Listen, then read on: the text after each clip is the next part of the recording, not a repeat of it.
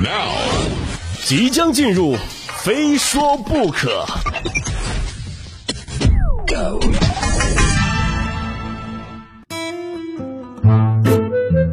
非说不可，我是鹏飞。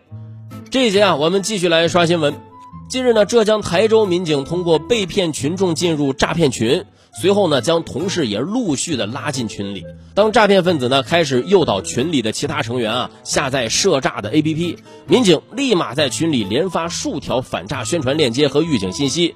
群内蛰伏的十几位民警啊也集体发声，民警们呢也迅速和其他的群成员联系，表明身份进行劝阻。看这聊天截图的内容啊，真的是大快人心呐！骗子一开始还在试图把民警踢出去，维持群里的秩序呢。到最后，哎呦，发现控制不住场面了，可能骗子当时都恍惚了。我这谁呀？这谁谁谁把我拉进派出所的工作群了？就这剧情呢，可以拍部电影了，名字我都想好了，叫《无间道之没想到吧？我们全是警察》。这出十面埋伏加请君入瓮啊，肯定给骗子职业生涯写下了浓墨重彩的一笔。就看看那刷屏的诈骗提醒啊，警察叔叔就差把群名改成反诈群了。就接着骗子一觉醒来，发现工作群，哎呦，怎么变成自首群了？骗子都心说哈，就提醒大家上网时要提高警惕，注意核实网友身份，小心被骗。行了，你这就不叫被骗啊，你这就是善恶终有报，天道好轮回。不信抬头看，苍天饶过谁？当然，该提醒的还是要提醒啊。平时大家呢一定要提高警惕，小心上当受骗，尤其是家里有老人的，更要多多留意。近日，在江苏南京，一位大妈接到一通自称是某平台工作人员的电话。啊，对方说啊，因为实习生的失误，不小心把大妈的账号注册成了电商，必须及时解绑，否则每个月要自动扣除五百元。于是大妈呢就按照骗子的介绍啊，一步一步解绑。啊，这时候她的女儿发现了问题，立刻报警。幸好闺女及时发现呐，哈，幸好大妈她不会操作，骗子硬是教了大妈四个小时，还是没教会，大妈转账多次均被退回。有可能骗子都急了，说这家人怎么回事啊？子女平时都不教老人用手机吗？这，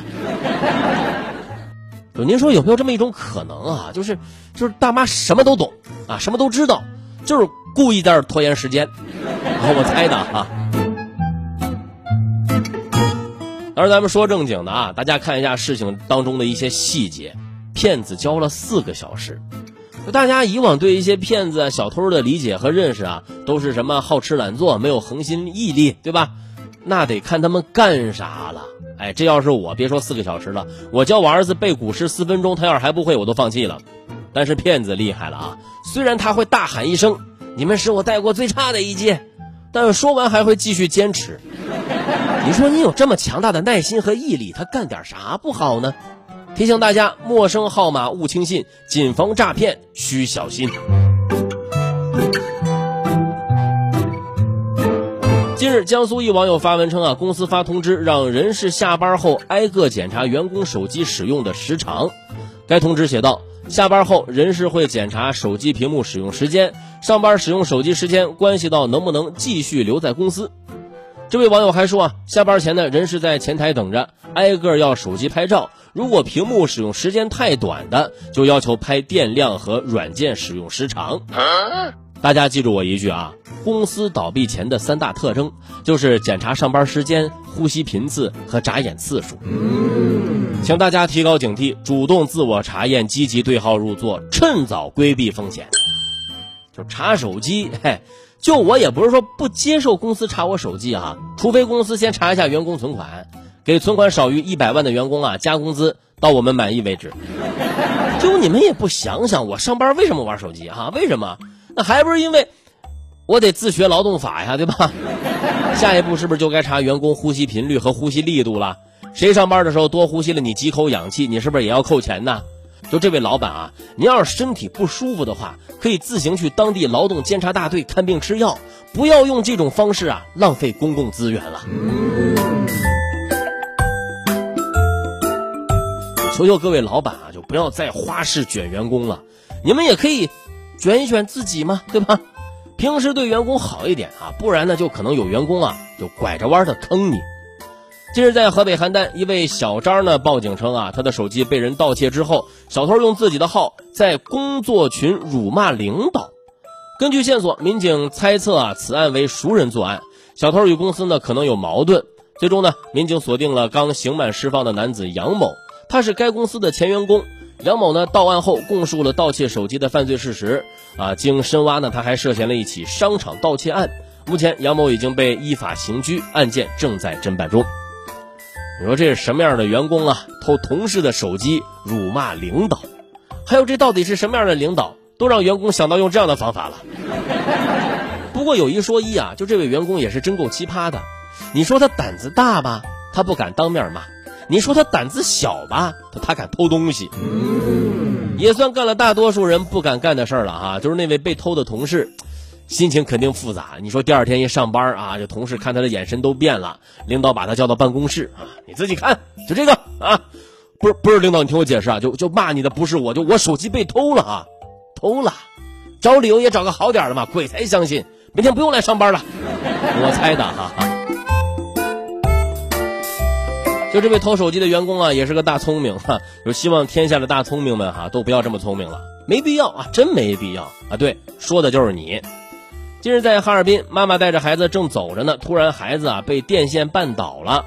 妈妈顺着电线就看啊，就就查啊，意外发现呐，电线从冷饮摊连接了街道的路灯，哎，意外的揪出了一个贼。小朋友立功了哈！你说这不得奖励一车冰淇淋吗？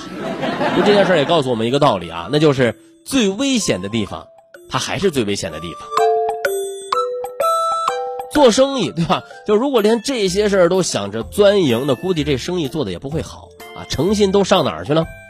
今日在北京，一位林先生和朋友吃饭的时候呢，在酸菜鱼汤里吃出了一根完整的烟头啊！林先生说啊，翻照片呢，发现上菜的时候烟头就在汤里，但当时大家都没发现，觉得很恶心。店家呢，当天就退了餐费，承认是他们的失误，但要求自己先签一份谅解协议书，才能讨论赔偿。目前呢，林先生已经投诉了啊，但店家呢要求自己删帖才能够拿到十倍赔偿。烟头，哎，这真恶心哈！遇到这种事儿，不是就应该赶紧的查清原因，向顾客道歉，然后赶紧赔偿吗？就这商家的脑回路也是够清奇的啊！赔偿可以，但你得先原谅我。就这个逻辑，我越想越离谱。你伤害了我，还一笑而过，你爱的贪婪，我爱的懦弱呀。就我理解的原谅啊，是你先补偿我、问候我、安慰我，然后我再考虑考虑要不要原谅你。结果你们反着来，哎，这就好像是我把我媳妇惹生气了啊，我就跟我媳妇说：“你哭什么哭？坚强一点。你要是原谅我，我现在就做家务。”就这日子恐怕是过不下去了。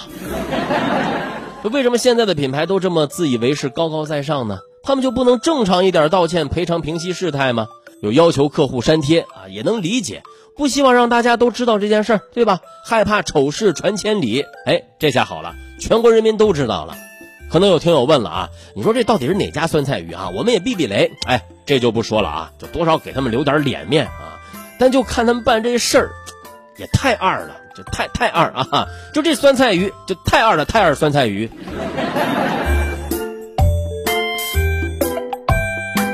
希望各位商家啊，不要跟他们一样啊，诚信经营，直面问题，这样生意才能蒸蒸日上啊。